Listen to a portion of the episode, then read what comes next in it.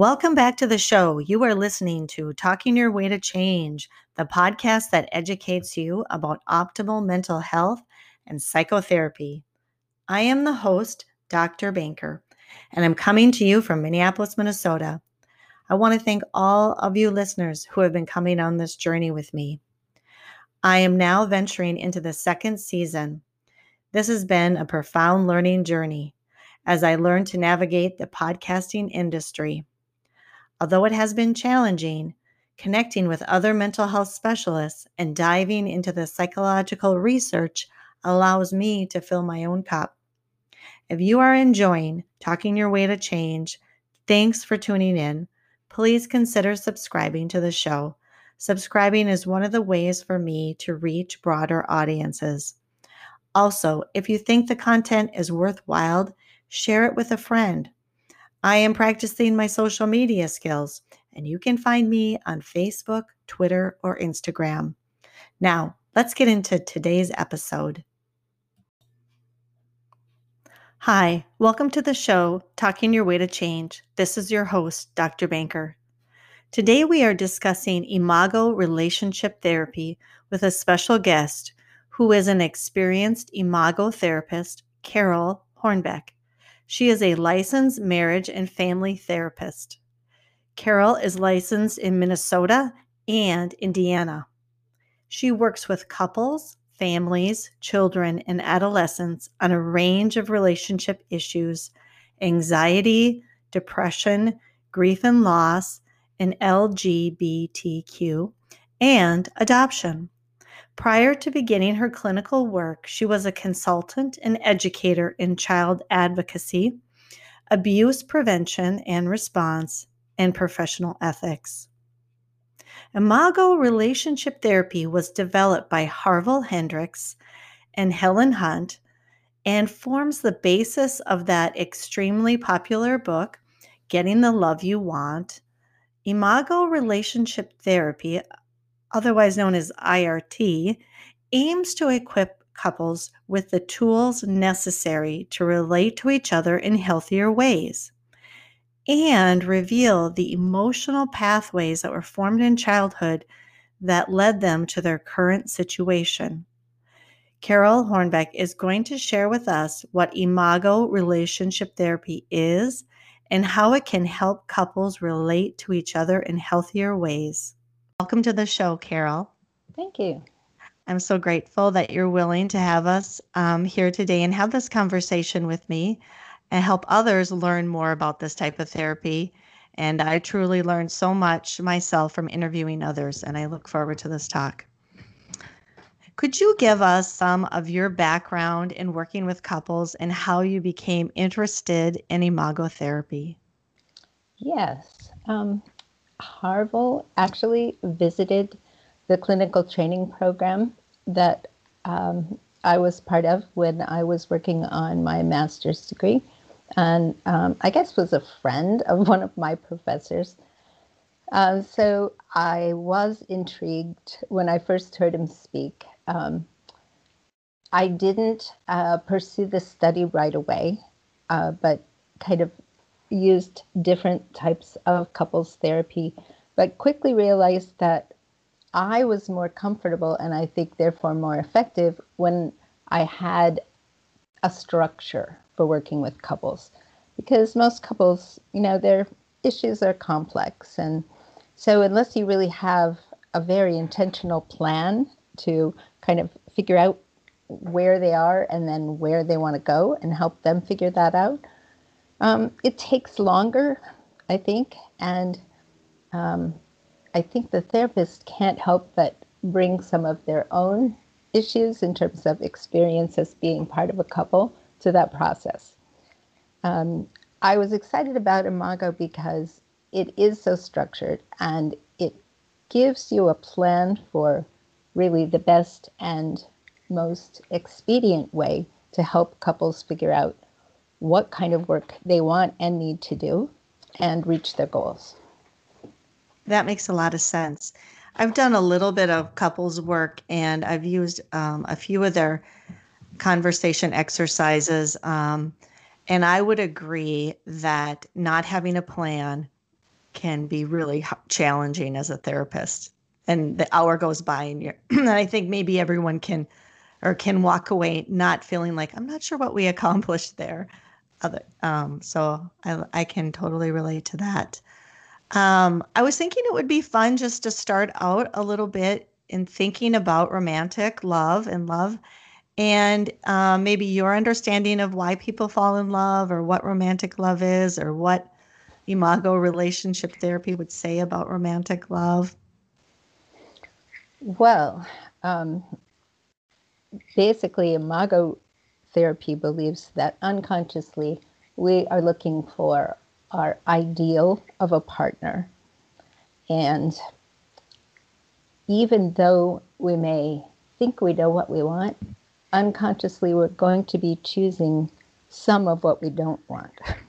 Yes. um, you know, we we tend to think that a lot of it is about sexual attraction, and that certainly is a piece of it. You know, we know now that the brain is really complicated, and that you know pheromones are are part of the process, and so we think we know what we're looking for but it's clear that part of what we're looking for is the familiar. And the most familiar relationship for most of us is that person or people who raised us.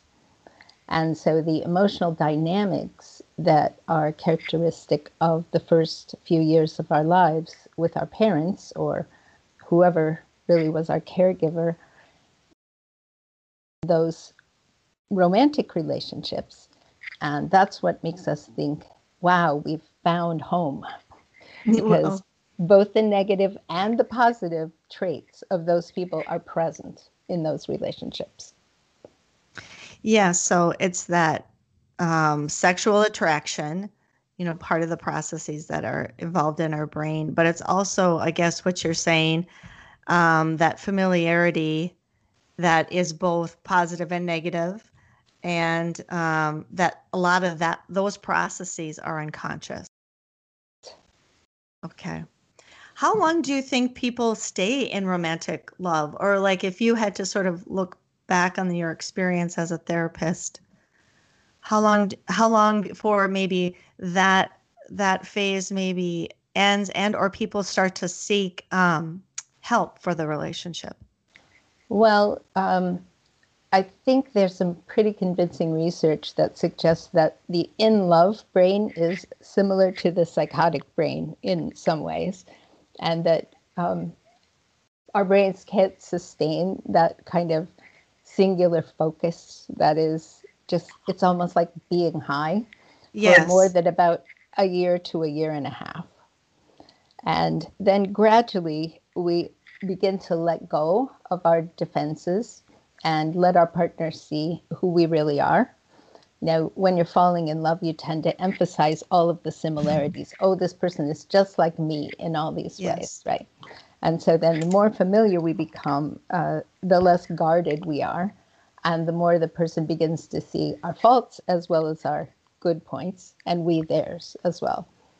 And mm-hmm. that stage kind of morphs, especially if couples have children and then they have other kind of external challenges, um, you know, we're no longer functioning ideally and we're stressed. And so we tend to revert back to what we know. And what we know is the coping mechanisms that we learned early in our lives.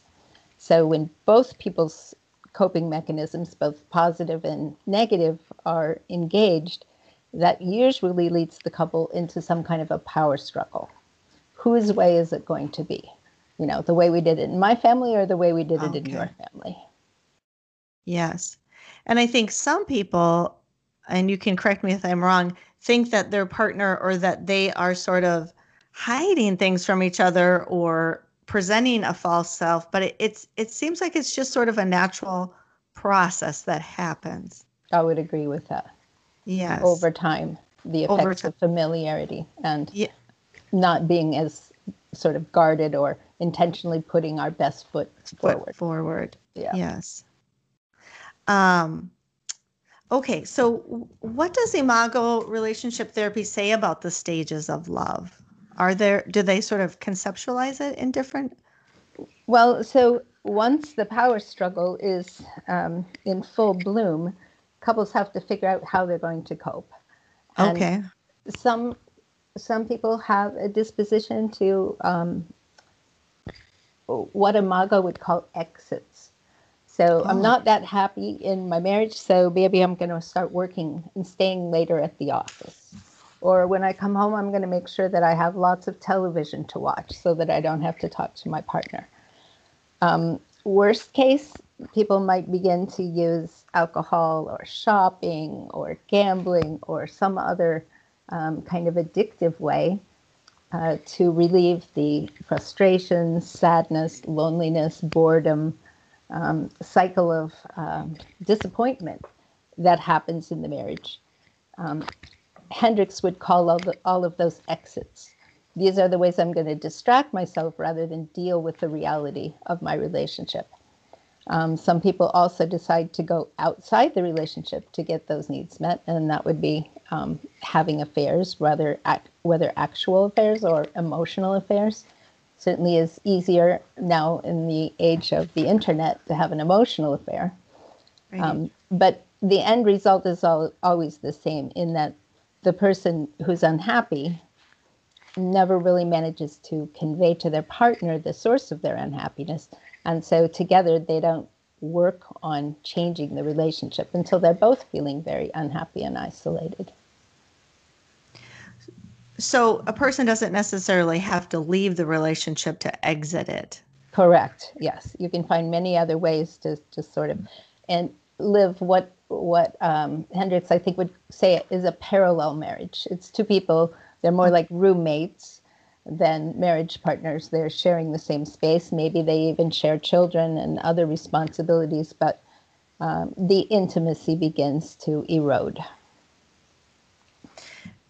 And is there any research? Is it if if you've got two people running p- parallel lives, is it sort of that one of the partners finds it sort of untenable anymore and like brings you know says like let's seek out some couples therapy or is is the person sort of distressed and sort of saying "Uh, we need to work on this we need to work on this and then finally gives up and then exits Well, I think those are all possible scenarios, and I think part of it depends on what sort of uh, an attitude uh, you grew up with in relation to seeking outside help.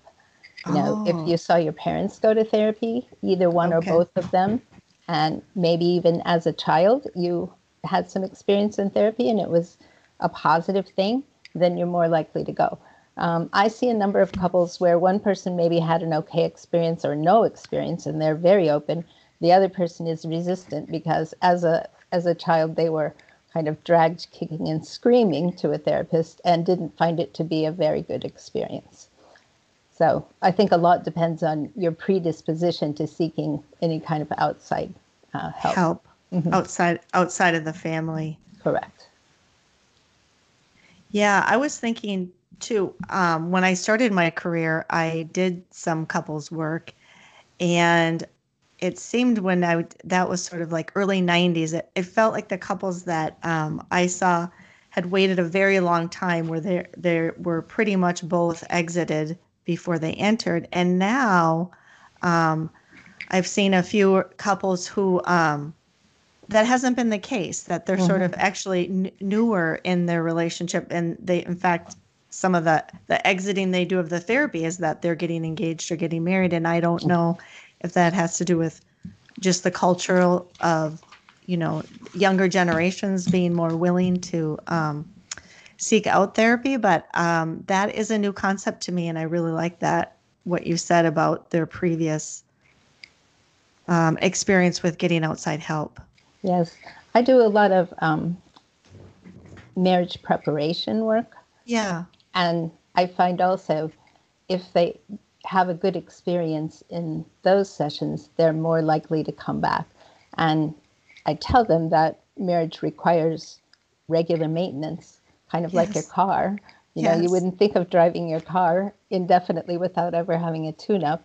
And if your relationship is as or more important than your car, then it deserves the same. So yes I encourage couples to come back to see me or see somebody even if they think things are going well, so that they can kind of anticipate what the next stage will be, and and be curious about why things are working well. You know, so they expand their resources and get ready to deal with the next challenge. Okay. It's a more so, proactive instead of waiting yes. until you're on life yes. support. yes, exactly. Um, so we have the romantic state of the power and then we have some exiting maybe. What's the next step then? Well, the next step is deciding to have a conscious relationship and to work through the power struggle. Okay. Um, it's going to result if if the work is um, fruitful and successful in having a more real relationship, more authentic relationship, where all feelings are allowed and um, conflict, which is a normal part of every relationship, is seen as an opportunity to grow rather than uh, a cyclical and annoying pattern that never seems to get resolved. Um, how would you describe um, imago therapy to to someone who had never engaged? You know, I guess it, maybe it's people come to you because they know something about imago therapy, yeah. or if you had a new couple in front of you and they never heard of it before. How do you talk to people about it? Well, the first thing is my, the way my office is set up. Um, I tell them right away that um, if they decide to continue working with me, they're going to be looking at each other rather than looking at me. Nice. Okay. Yes. My job is a coach and a process person okay. and a teacher to teach them skills and give them tools that they can walk out of the first session with and use because I don't live with them. I don't know, you know, the real nature of the content of their struggles. But if they have tools, they will be able to become more adept at managing their conflict and resolving the issues that come up. Um, my goal is to work myself out of a job. So mm-hmm. um, if they sit side by side and look at me, um, that sort of implies that I'm some kind of an expert. And honestly, I feel a little bit like Judge Judy. You know, yes, they're asking yes, me to take yes. sides, and I really can't, right? Right. Um, but what I can do is, as I said, give them the tools that Imago offers um, that they can use beginning the first session to become experts in managing their own relationship and continuing to grow. You know, my beginning training was in more psychodynamic therapy. So for me, that grasp of we're choosing our partners one there that there's unconscious uh, drives at play, and two that it's related to our caregivers um, was not a leap. But I was thinking that if someone came to this type of therapy, that there would have to be some buy-in in terms of um, those processes. And I wondered, when do you talk to people about that? Are people receptive to that idea? Some people are more re- receptive than others.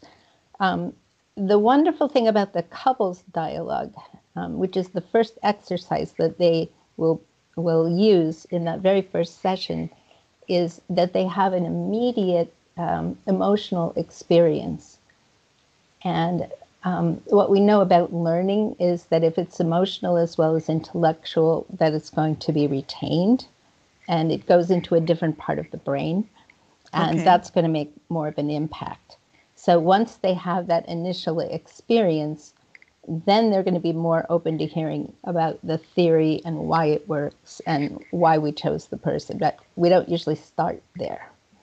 Interesting. Okay. Yeah, because I wondered if, it would be hard to get past some of the defenses, I think, around that. hmm Do you want to talk at all about that exercise or what that looks like? Sure.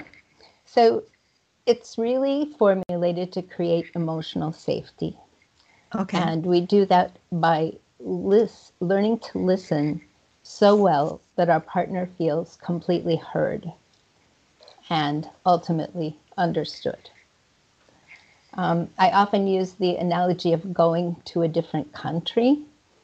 And so, you know, there's Maryland and um, Laura Land or John Land and Maryland. Um, maybe there isn't an equivalent in your native language, but your partner's experience is unique to them and it's subjective. And so when you listen to your partner, it's like going to a foreign country. You have to suspend what you know in order fully to understand and listen to your partner and to make sense of what they're saying within the context of what you know about them. Because there may be no equivalent in your own um, kind of experience.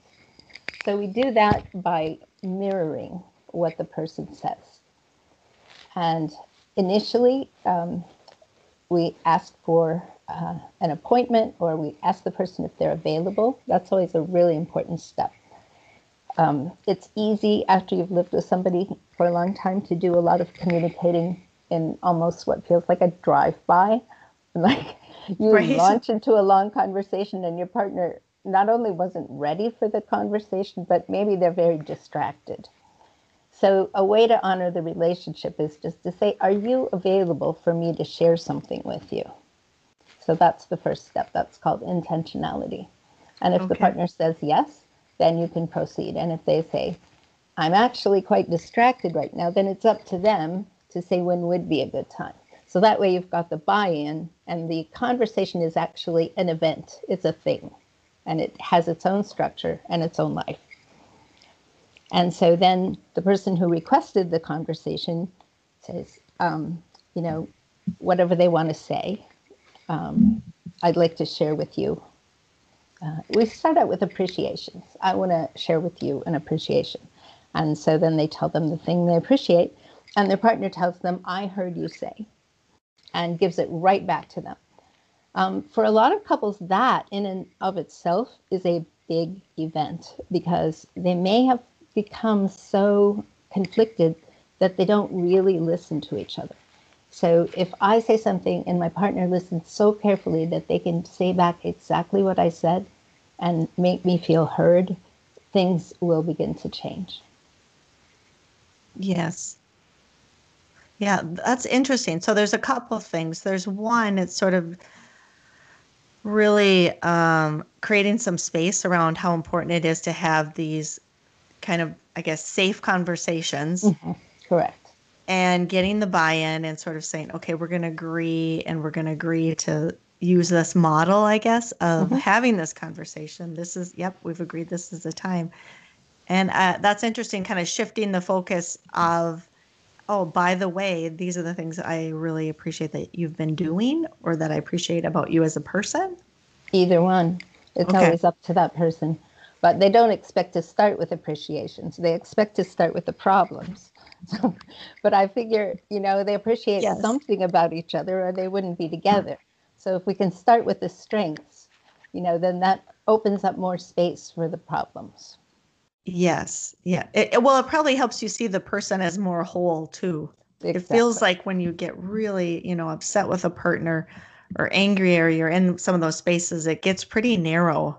Mm-hmm in terms of your conceptualizing them. Right. Um, so mirroring, tell me what what not mirroring is and what it means to mirror. I guess D- does it mean that you say exactly what they say? So that's a difference I would say between active listening and mirroring. Um, okay. The partner can say whether they want an exact mirror or a paraphrase. And okay for some people, and especially in some circumstances, they're going to want the partner to say back exactly what they said. That way, they know that they got the nuance of what they intended to communicate. Sometimes a paraphrase is okay, but the important thing is the speaker gets to choose.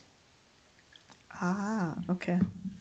And I think it's important to point out that in doing so, we're actually beginning to change our brains. Because if you're not in the habit of listening so closely that you can say exactly what was said, that's going to take some learning. And being able to contain what you want to say back is another part of that learning because most human beings can listen for about 20 seconds. At the end of the 20 seconds, they've heard something that they want to respond to. And so we begin thinking about what I'm going to say back. and the rest of what my partner said is lost. Oh, absolutely. I love I loved how you phrased that. Yes, this is what I run into all the time that it's almost it seems like it's a skill or almost impossible for some uh, people to contain what they want to say back.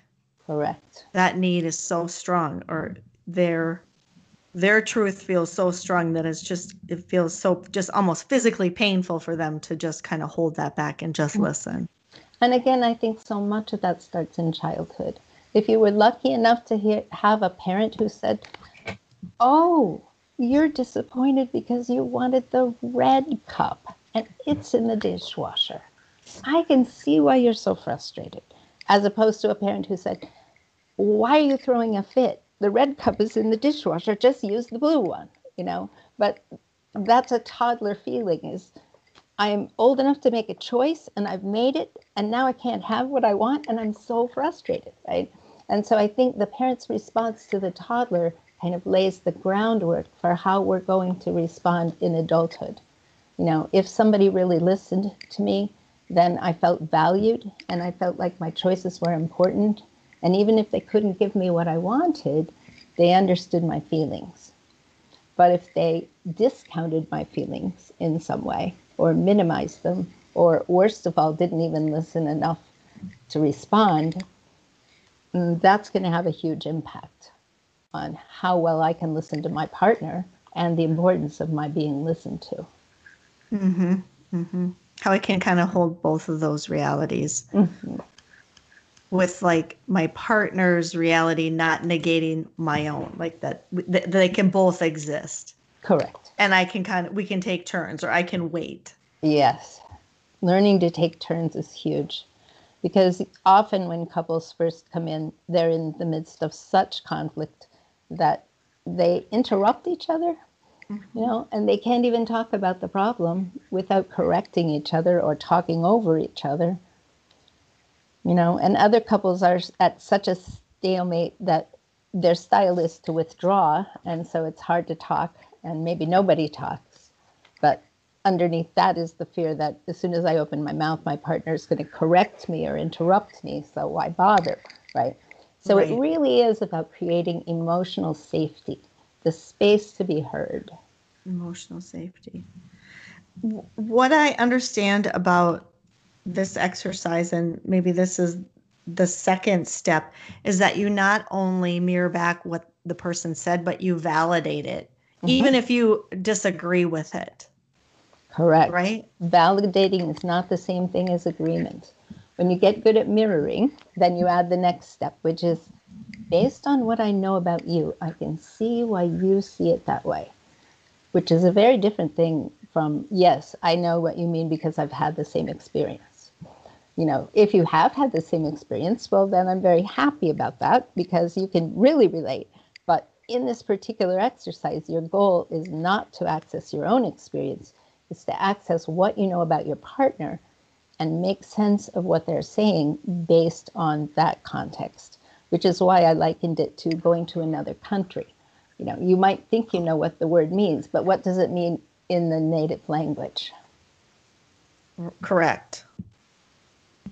Yes, and it, I feel like even if if you completely disagree, you're validating to your partner that they're not crazy or exactly. it's not out of, out of bounds, right? Yeah. Like it's like okay, that that's logical to me or it makes sense to me. Mm-hmm and just maybe then so if we go back to your example with a child with a cup then the child feels more um it it would be more organizing or feel more in control to have one say have the parent say back i understand that you're this upset about it. Correct. And if you have the comfort of being emotionally understood it is easier to bear disappointment and accept the substitute cup because maybe my parent can't give me what I want in this moment, but at least they know how I feel and they're willing to come alongside me and feel that with me and give my feeling a name. Wonderful. Then, is there anything else that happens after that? In the exercise? Yeah, in the exercise. Yes, the last stage of the exercise is empathy. So I heard what you said. I heard you say this. I heard you say that. And after each I heard, um, the person checks to make sure they got it and says, Is there more? And that way, the person who's speaking knows they don't have to let out a long mon- monologue. Okay. They can okay. break it up into shorter pieces, and the other person can give them back what they heard. Then they say, Yes, you make sense to me knowing you the way I do. I can see why you feel that way. And then the last thing is to summarize the emotions. And that's important because you might have um, an experience where you are picking up an emotion from your partner that they actually don't have. That is called projection. Okay, because if I were in your situation, I'd feel this way. So if I say to you, uh, I imagine that you feel uh, really anxious about that, and your your primary feeling is not anxiety, you know, it's maybe frustration or anger or something. Then I need to clarify what my assumption was. That's really important. So I'm not thinking about my own feelings, I'm thinking about yours. And I've also had the experience where one partner will say, I imagine that you feel X. And the partner says, Gosh, you're right. I wasn't aware I was feeling that until you named it. So thanks. So pinpointing the emotions further clarifies what's going on and makes the couple feel closer. Mm-hmm.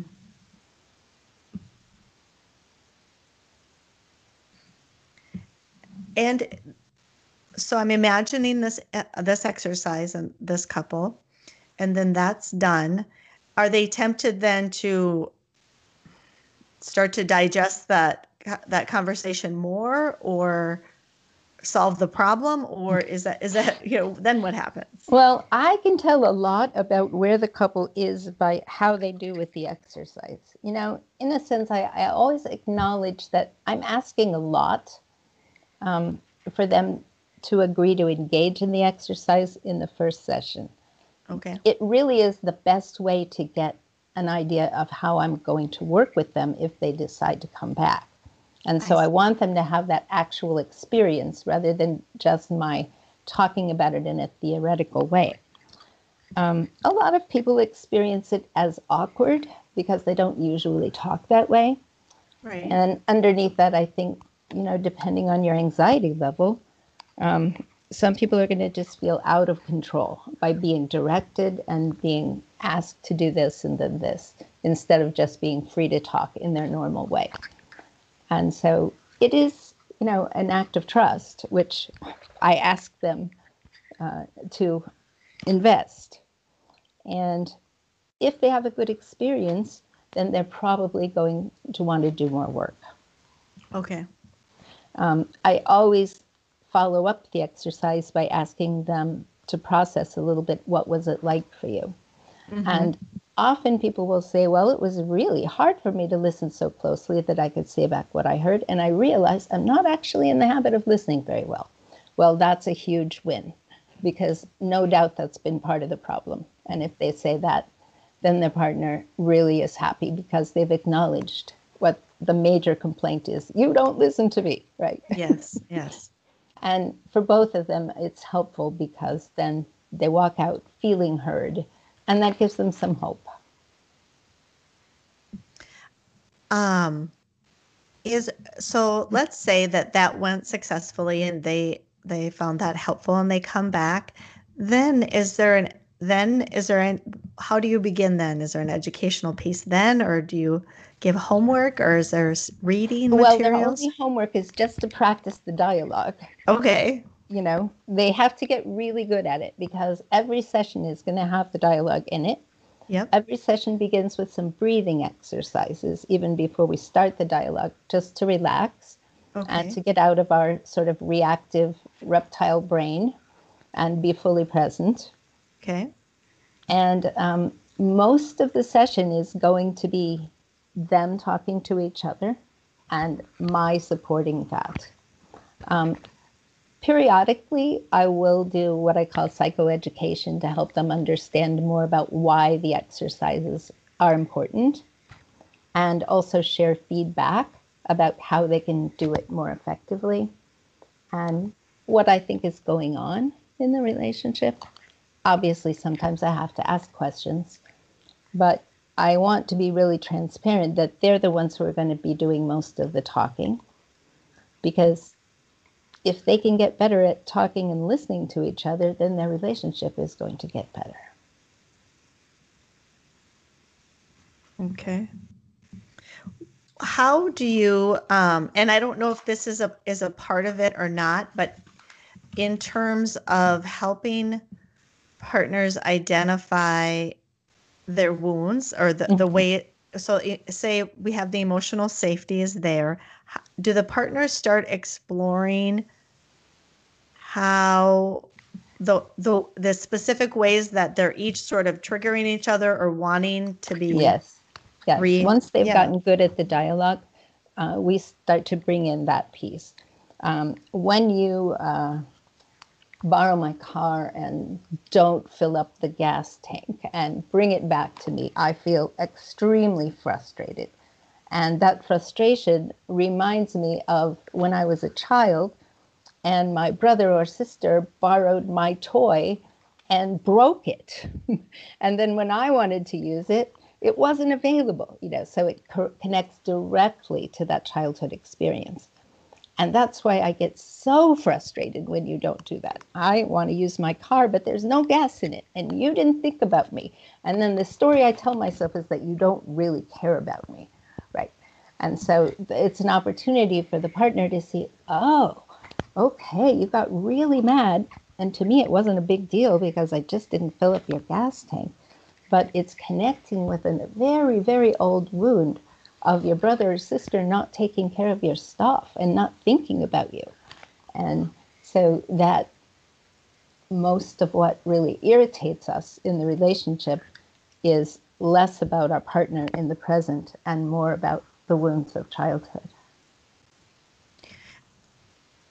And if say uh, okay so if i'm the person that um, is reacting to that you didn't fill up my car and i'm really frustrated and i understand then what I mean, is, is it part like that my partner has to change and fill up my car all the time or do i need to do some work individually or you know yeah so when we get to that part where work? we're ready to do yeah. the behavior change requests what i would like in the future is if for some reason you run out of time and you can't fill up my gas tank, I want to make sure that you let me know. So then I can allow extra time so I can do that. Okay. Okay. And if you use my car and bring it back without gas and don't tell me that the gas tank is empty, that's really going to frustrate me because it's going to make me feel like you just didn't hear why that was so frustrating to me. Okay.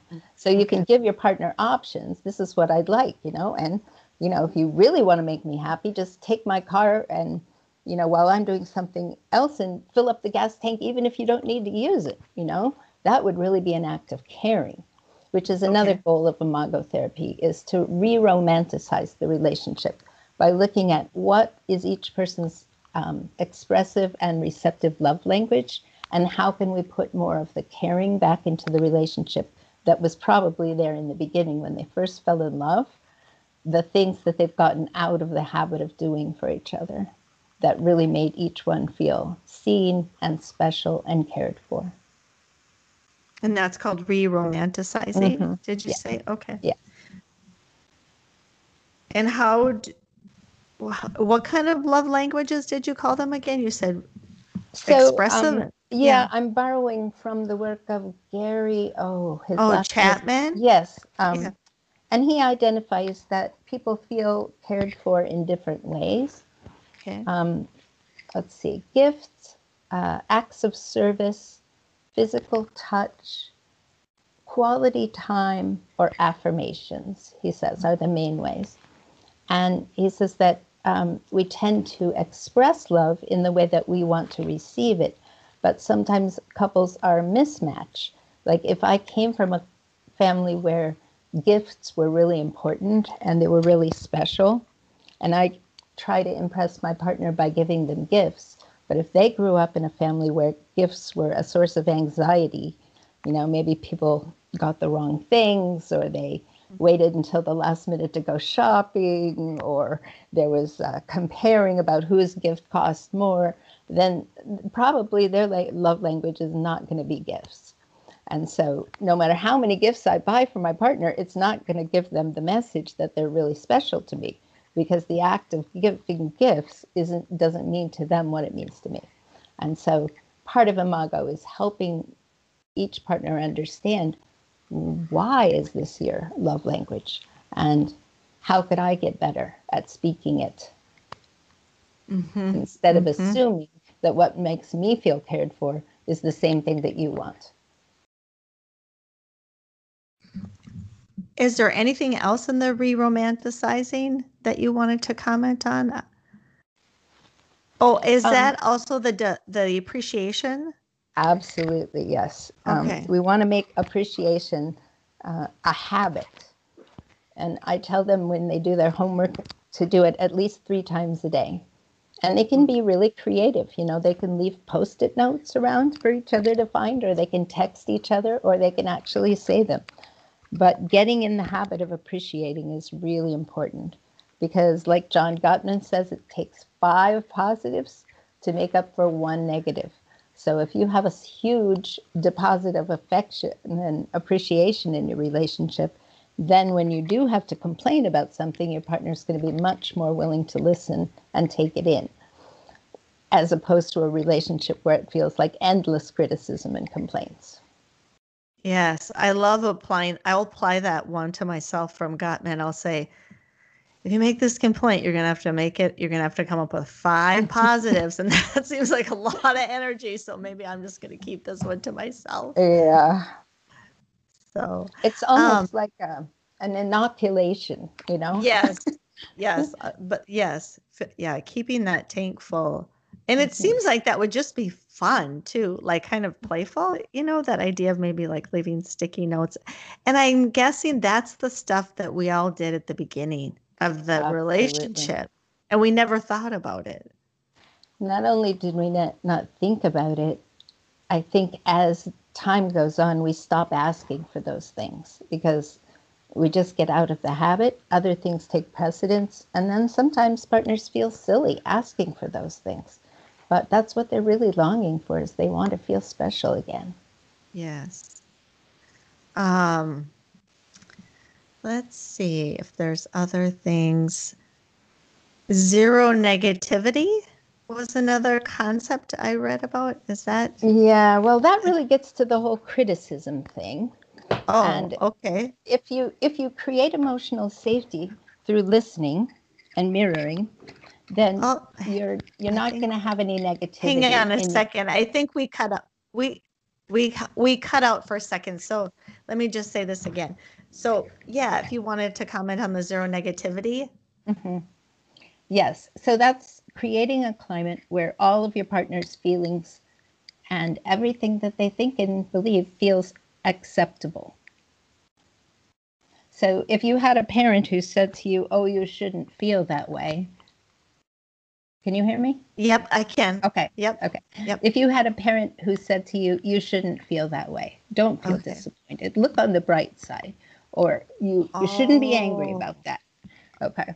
Then yes. you got the message as a child that some of your feelings were not okay. Okay.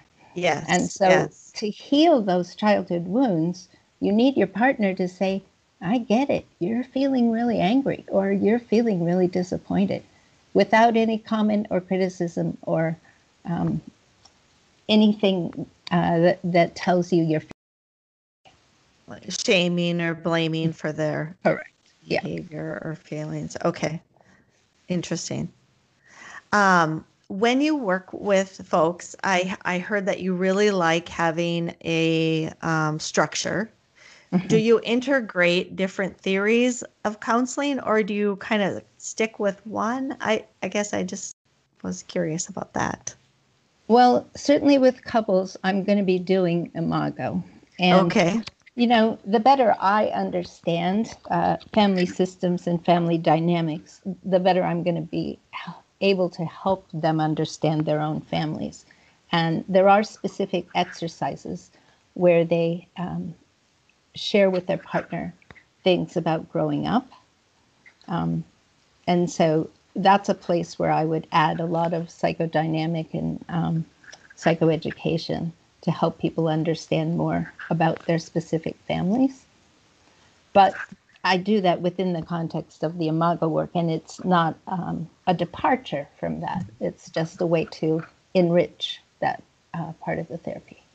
Okay. Is um, one of my kind of final questions is Is there something that people often misunderstand about imago therapy? Hmm. Well, as I said, I think that getting into the dialogue and being willing to change your brain is a big ask. And I think that um, at the beginning, it can feel kind of awkward, stilted, and um, I often hear, well, when are we going to get to the issues? Okay. because they come in almost uh, like if they're really in high conflict, expecting me to be a mediator and say who's right and who's wrong and what's reasonable and what isn't. And that's not my job. You know, obviously, if there's abuse going on, I'm going to have to be very direct about that. But most couples don't come in with that particular issue. Um, and so, you know, the not so much a misconception, but a, a frustration that you have to learn the tools before you can really begin to deal with the issues. Because if the way that they'd been dealing with the issues was effective, then they wouldn't be here. exactly. You know, the point yeah. is you need some new approaches here because what you've been doing isn't working for you. Yes. Oh, I I love that. Right. It isn't really about the issues per se about money or sex or should we have a child or you know we're fighting about this or that. It is really that process and i love that idea of of saying this is like we're going to change your brain and that's hard. It's like going yeah. to the gym. Yeah. But it gets easier the more you practice well and, and it feels couple, great. Yeah as the right? couple gets better and better they feel more confident that they really do have the tools to solve any problem that comes up. Yes. Is there anything that you want to say about imago therapy that i haven't asked you about? Well it works with parents and children. It works with siblings. Um, oh. i use the couples dialogue with just about any group i work with um, primarily to help people feel listened to, heard, understood, and to create um, an emotional connection that then makes people more invested in solving whatever problems they have. Um, I also think it's great for kids to acquire those skills um, young because then they're going to have better friendships, better relationships, and ultimately, one day, if they decide to choose a partner, they're going to have a better experience but it really diffuses a lot of the conflict in parent child relationships as well. Yeah, I was thinking about that. Mm-hmm. I was mm-hmm. thinking that it might even be um, an easier place to start, or that perhaps you might feel more generous in doing the exercise. You're not you're not quite able to sort of imagine doing that with your partner, could you imagine doing it with your child? You know, mm-hmm. listening in this different way and containing your argument back. Um, Sometimes that's true. And I also think that when couples work through um, their own childhood wounds, um, they become better parents and um, more available emotionally to their children. That's a, that yeah, that's a wonderful point. Well, this was really fun. Thank you so much. It was really enjoyable. I appreciate your asking me. I always about this part of my work. Yeah, it's just fascinating. Um, how do people find you? So I have a website. Okay. It's I'll... hornbecklmft.com. And my phone number is on that website, and they're welcome to um, contact me directly. And do you work full time or part time or? Right now, I'm mostly... full time. Okay. in a private practice, I am assuming. Um, no, I'm actually, um, I do have a private practice, and then I'm also in a group um, out of uh, oh. uh, Westminster uh, Counseling Center. Okay. But we're all doing virtual work right now, so. okay. Yep, so am I. Well, thank you so much. Thank you. It was great to meet you and uh, great to have an opportunity to talk about Imago. Hi, everyone. Thanks again for listening. I need to alert you that this podcast is not meant to be a substitution for mental health treatment. Although we talk about psychotherapy, this is not your psychotherapy. If listeners are interested in pursuing therapy, I would refer you to psychologytoday.com backslash US or your insurance carrier network.